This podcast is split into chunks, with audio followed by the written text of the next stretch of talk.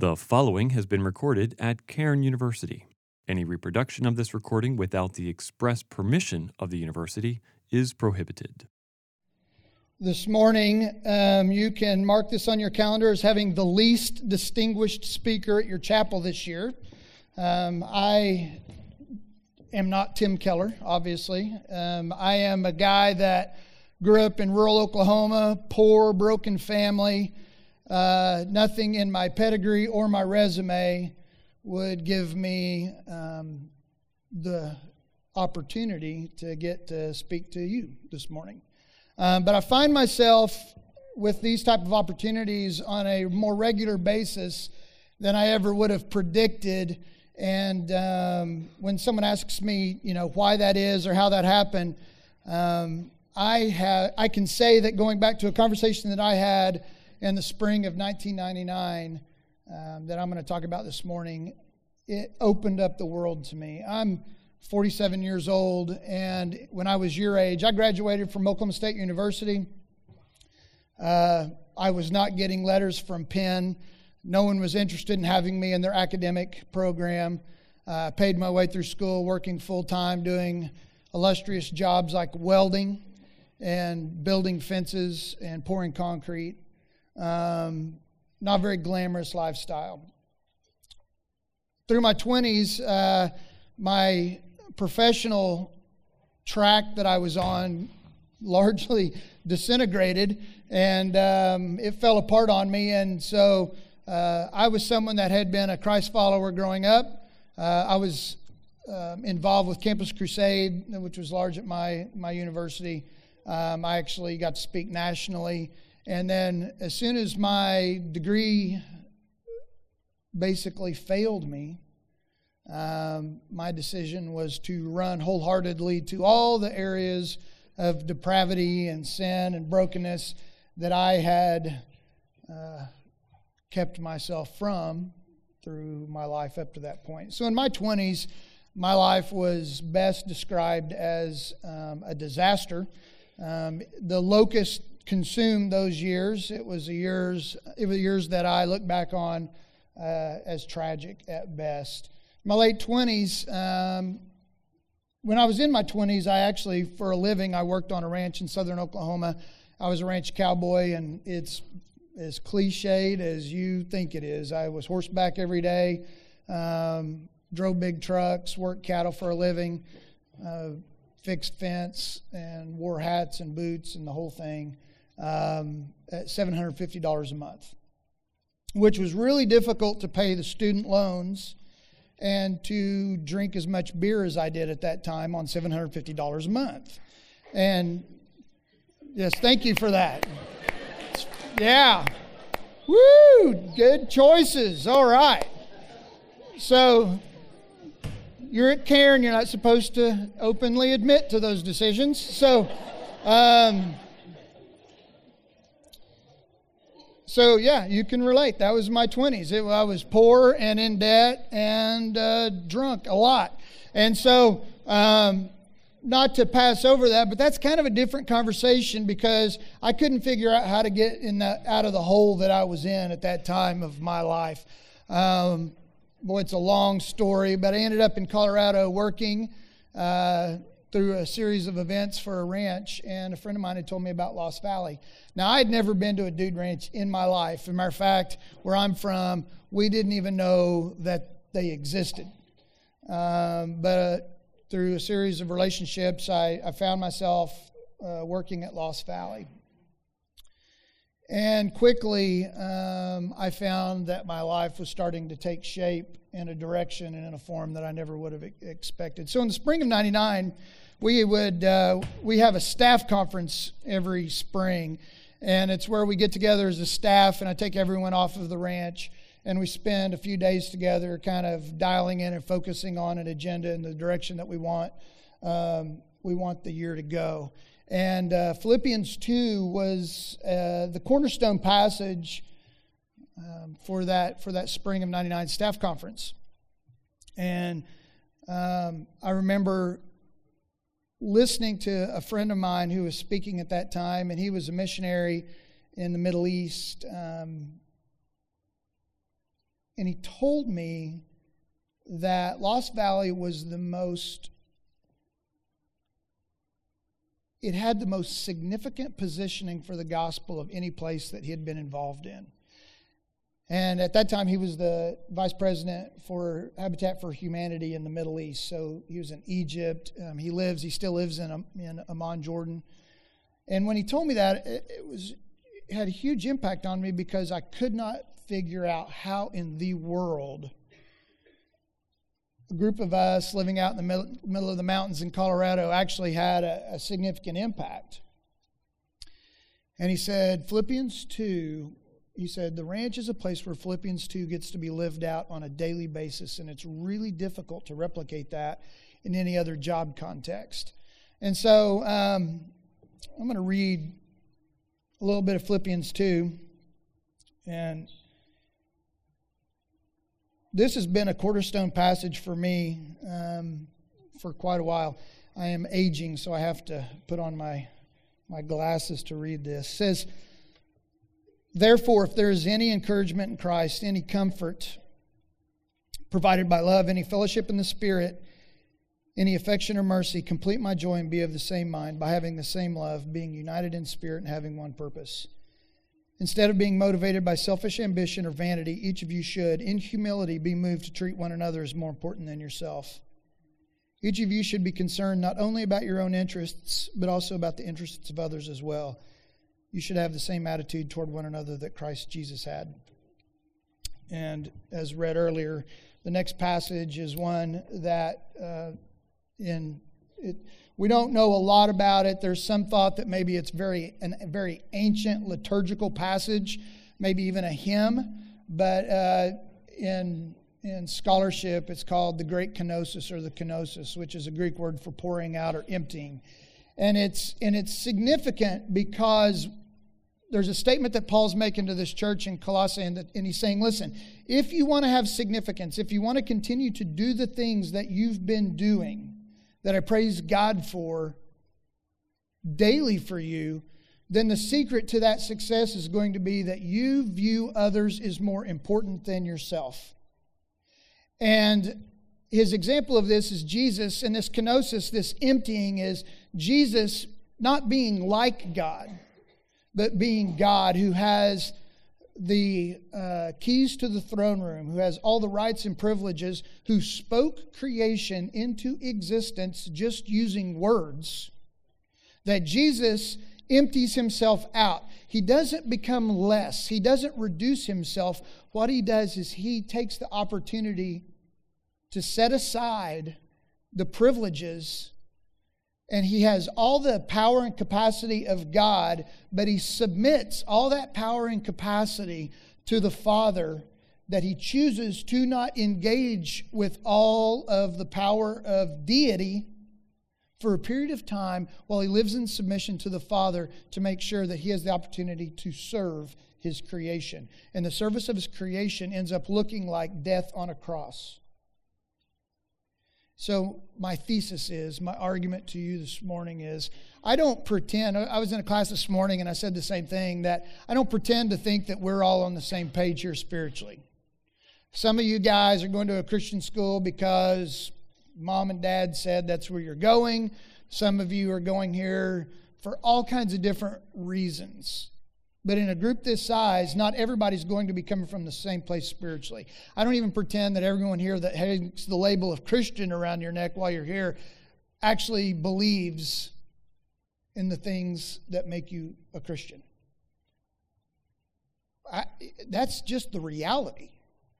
The majority of people who are checking, when 85% of America checks the box of Christian on the census, is that, I mean, are we really seriously thinking that everybody that checks that box is walking as a believer that actually knows the gospel?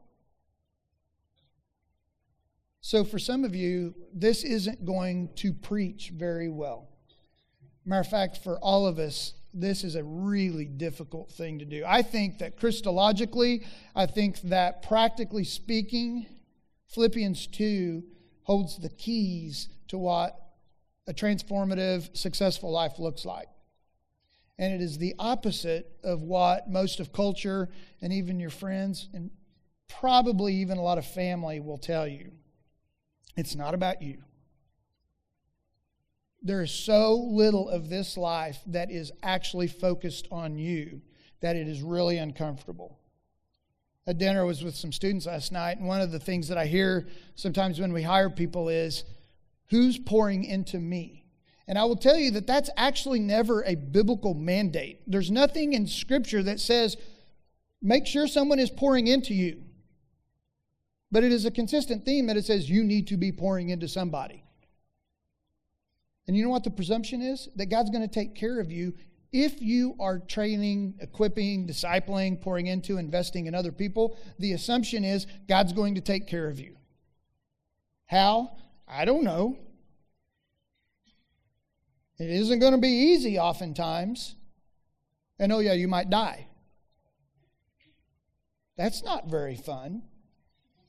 Right? I mean, my friend from the Middle East, he's always telling me, he's like, hey, my man, you're going to die, so get on with it. It's like, that's comforting. So, like Keller does not teach that at Redeemer, by the way. So, my thing is, is listen, you've got, right now at your stage of life, you've probably got like 60 years in front of you, and you're just getting started. And if you don't know what you're going to do, if you're looking at your degree going, this is kind of a joke. I, I, not to say the Cairn degrees are a joke, but it's that you're looking at it going, I don't know what I'm going to do with this thing. I don't even know where to start. I'm not even sure I like this degree. It was like, it had the easiest classes as a freshman. So, whatever it is that you're where you're at right now as a 20 something, or maybe not even in your 20s, don't, don't worry about it. All right? I've got Oh, I will give you some of the degrees I have if you would like. They aren't really doing me a lot of good. I, have got a master's at Dallas Seminary. That's probably the one I use the most because I know how to read kenosis in Greek and tell you about it. And there you go. I have 120 hours, and now you know what I used it for. So, I've got also a master's in, in range management for what I do is I do a lot of stuff with the federal government and, and the Forest Service. And so some of these things are great because I can put it on a piece of paper in front of a banker, an investor, or a, a, a, someone in the government, and I can show them this, and they're like, oh, well, you know stuff. And it, that, it, that's good. And you need an education if you want to be able to have opportunities.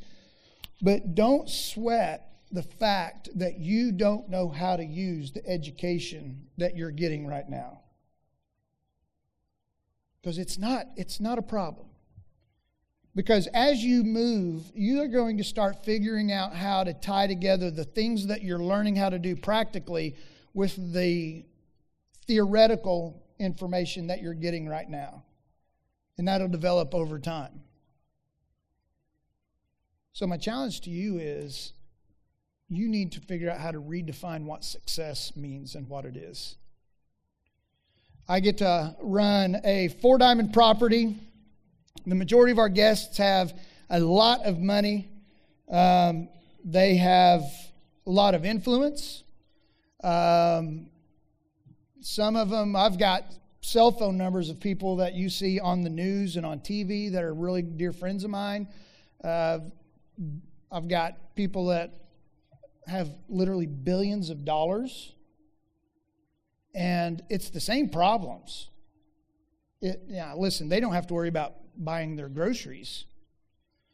But identity, significance, purpose who am I? Why am I here? What am I doing with my life? And to sit down with someone that is worth infinite amounts of money in my office and have them look at me and go, I have no earthly idea what the last 30, 40 years of my life have been for. Because the majority of the people who come to our ranch are not Christians. We're not a Christian ranch. We're not like Young Life, like Windy Gap. We, we're not a camp.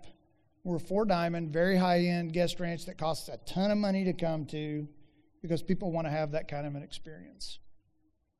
So I'm going to show a video real quick. Um, can you guys go ahead and play it from back there? If not, Kevin, I can pull it up up here.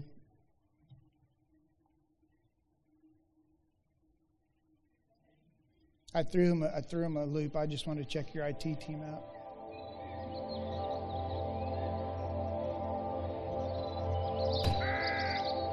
Remember being five years old and being in the corral and looking up at Helen's Rock and thinking, this place is really special. Every time you come out here, when you cross the cattle guard, you just feel completely at peace. You don't see buildings or electric lines. You don't see anything. You just see God's creation. It is amazing. It's a, a beautiful setting in the middle of the Pike National Forest. Uh, we spend a lot of time out uh, on horseback, riding through the pines and the creeks. Uh, see some amazing views from way up high. I know of no other place where you just bond as a family. There's so many wonderful activities to do with the kids.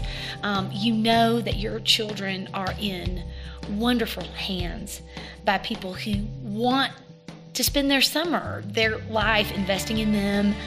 It's great for your wife and your kids because um, they get a lot of amenities that they might not get in other vacation settings. That is to say, turn down service, logs in the fireplace, chocolates on your pillow, um, delicious meals all day long, every day. This has been the place where I feel like I've grown up. My daughter's 14. She goes out with the teen program. And I think, she said to me uh, last night, she makes better friends here in a week than she makes all year at school because of the surroundings, the environment, the quality relationships that the staff facilitates, and the kind of program they put together.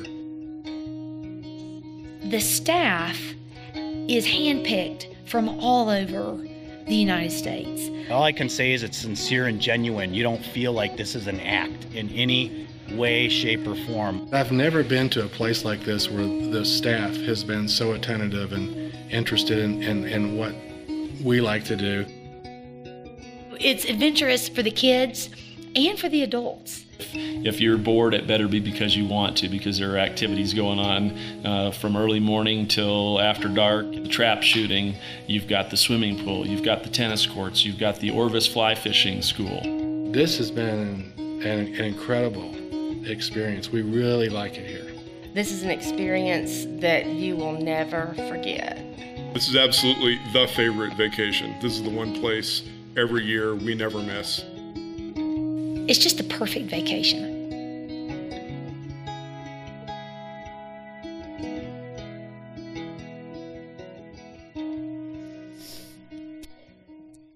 We've been in existence since the 1800s, operating as a guest ranch since the early 1900s, under the current management philosophy since 1960.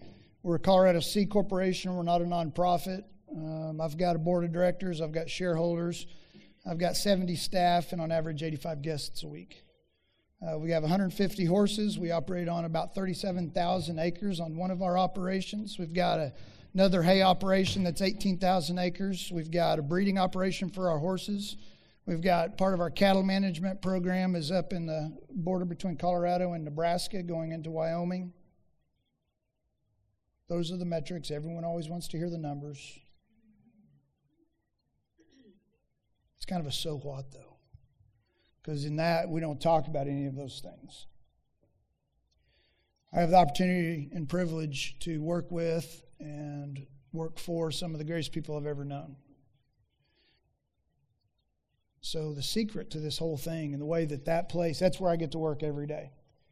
And that's not, I don't look like this. I, will show you a picture. This is the costume my wife picks out for me when I go to the East Coast. Um, yeah, I know. It's like she goes to Nordstrom's and I get the American Express bill. And I'm like, this is, that's what I typically look like.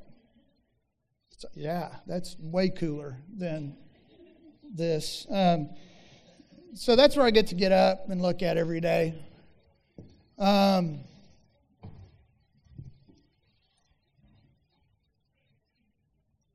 access to the things that I have access to comes from Philippians 2. We operate with the philosophy that our relationships with our guests are not transactional. We don't serve people so that they will just give us money and come back.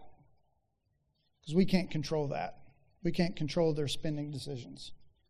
We don't, we're a four diamond property, but we actually got there, believe it or not, on accident. In 1976, in the first year that AAA started rating properties in Colorado, they came to us and said, by the way, you're, you're, a, you're a four diamond property. We're like, oh, that's great. We've been the longest running four diamond property in the state of Colorado. And it's a byproduct of viewing others as more important than yourself. When we say that we're going to serve people in such a way that creates transformational relationships and gives legitimacy to the things that we have hope in, the way in which we do that, if I have an agenda and you come to our ranch and you're a Jewish family from Long Island and you've got you're a hedge fund manager. You can go anywhere in the world. You do go anywhere in the world. And you fly in your plane into South Denver. We pick you up. We drive you into the ranch, and you come in. And the first thing I start wanting to tell you about is Jesus. I would have to lock the door to keep that family from running across the cattle guard to escape. Because you don't get to do that. One, it's not legitimate, it's not okay. But over a course of a week, and doing one week a year for a decade and serving their kids and loving their kids in such a way that they've never experienced it before and taking care of them with excellence. And excellence matters, hard work matters. Character is critically important for our success. And they come back year after year after year. And then I'll have coffee with the dad, and he'll say, how are you, where do you find these staff? How do you, how do you get there, this kind of caliber of people? I tell them I get them from all over the world, and I share with them. You know, we share the same value system. And by legitimizing the things that we say that we believe, by viewing them as more important than ourselves, that when they come to the ranch, and listen, you guys, you live on the East Coast. You know, how often do you go into a place that's supposed to give you service and you go in ready to fight because you know that they're not really going to try to take care of you? Like an airline, did you know that the airline industry, I apologize for any of you that work for the airline industry, if you, the airline industry, they, they talk to you like you are lucky that our plane stays in the air. So go get in line and be quiet. Because I fly enough that I'm like, these people just, they don't even like us. It's like, gosh, you're on our plane again? And you just go, oh, can I just have some peanuts? Because I'm, I am really afraid this thing's not going to, because you know that it's magic, right? That these things are not supposed, like they'll tell you it's Bernoulli, but you talk to a physics major and like we don't even know what the Bernoulli effect is. And so it's in the air and you're looking out the window going, they don't all stay up. And and you but you get on the ground and you're like sweating and you're going, you know, and you get off the plane and they look at you like, mm-hmm, and you and you walk off. That's the service industry that you tend to find. And so we get a lot of people in, in New York. I was just in New York, and it's just so competitive, right? And it's just you just there's so many people and you and I and everyone's not in the best mood because you just have a lot of folks. And you can only be so happy touching people for so long. And so, but they come down to the ranch and they and they get there and they're like, and we want this, this, and this, and then they meet Caroline Guth, who runs our guest services and reservation, and this is the sweetest human being that God has ever designed and they're demanding stuff and she is saying yes and we've already taken care of that. And and she's from south georgia and she speaks a form of english that kind of causes people to quiet down. And and and they get and they start to relax. And then over a week period of time our staff love them and take care of their kids and engage with them in such a way that they start to go what is going on around here? They think we're mormons and the reason why, if I can show you this picture, the reason why is because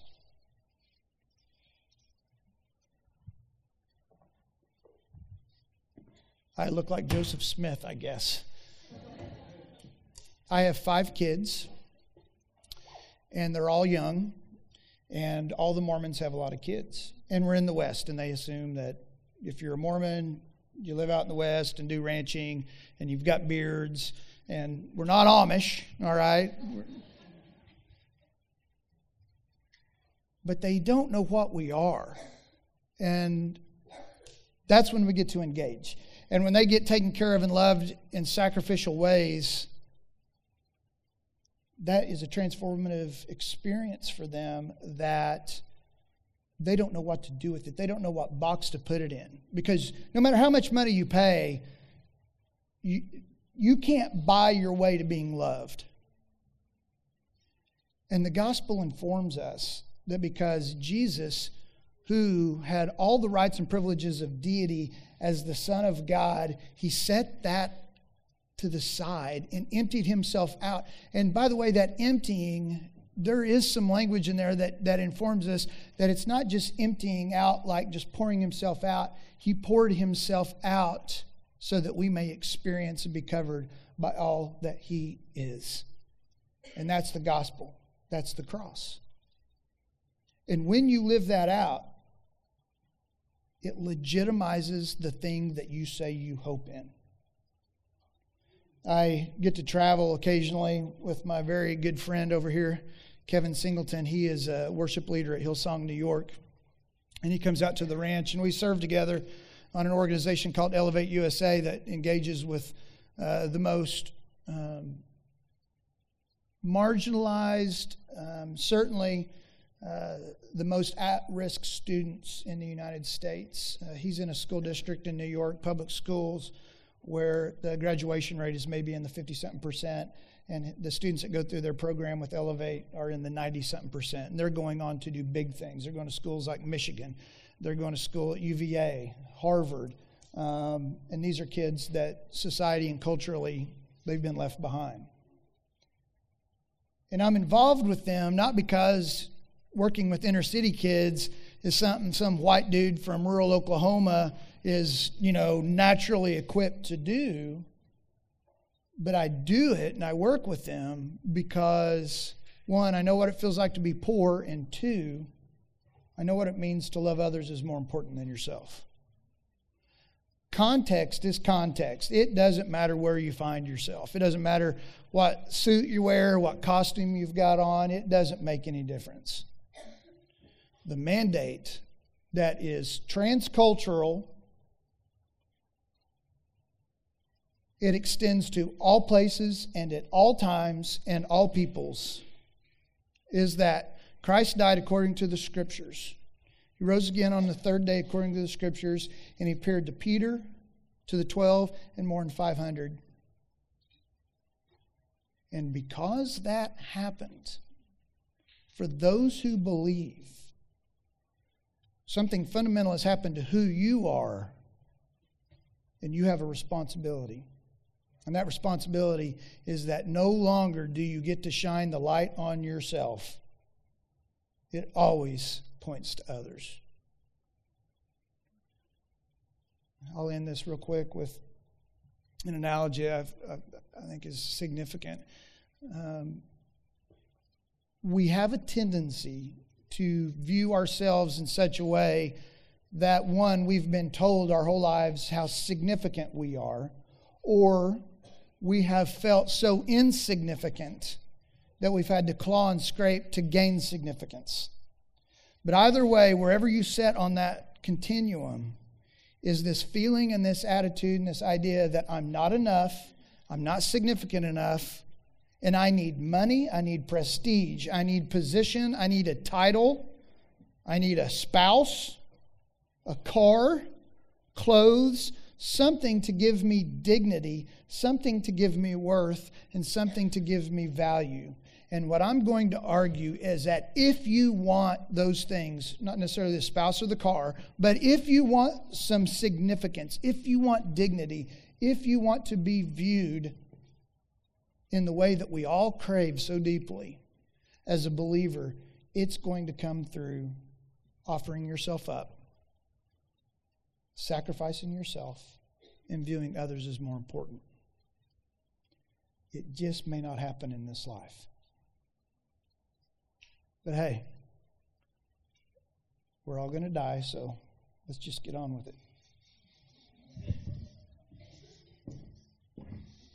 Thank you guys. I appreciate the time we had, and uh, I'll be around all day.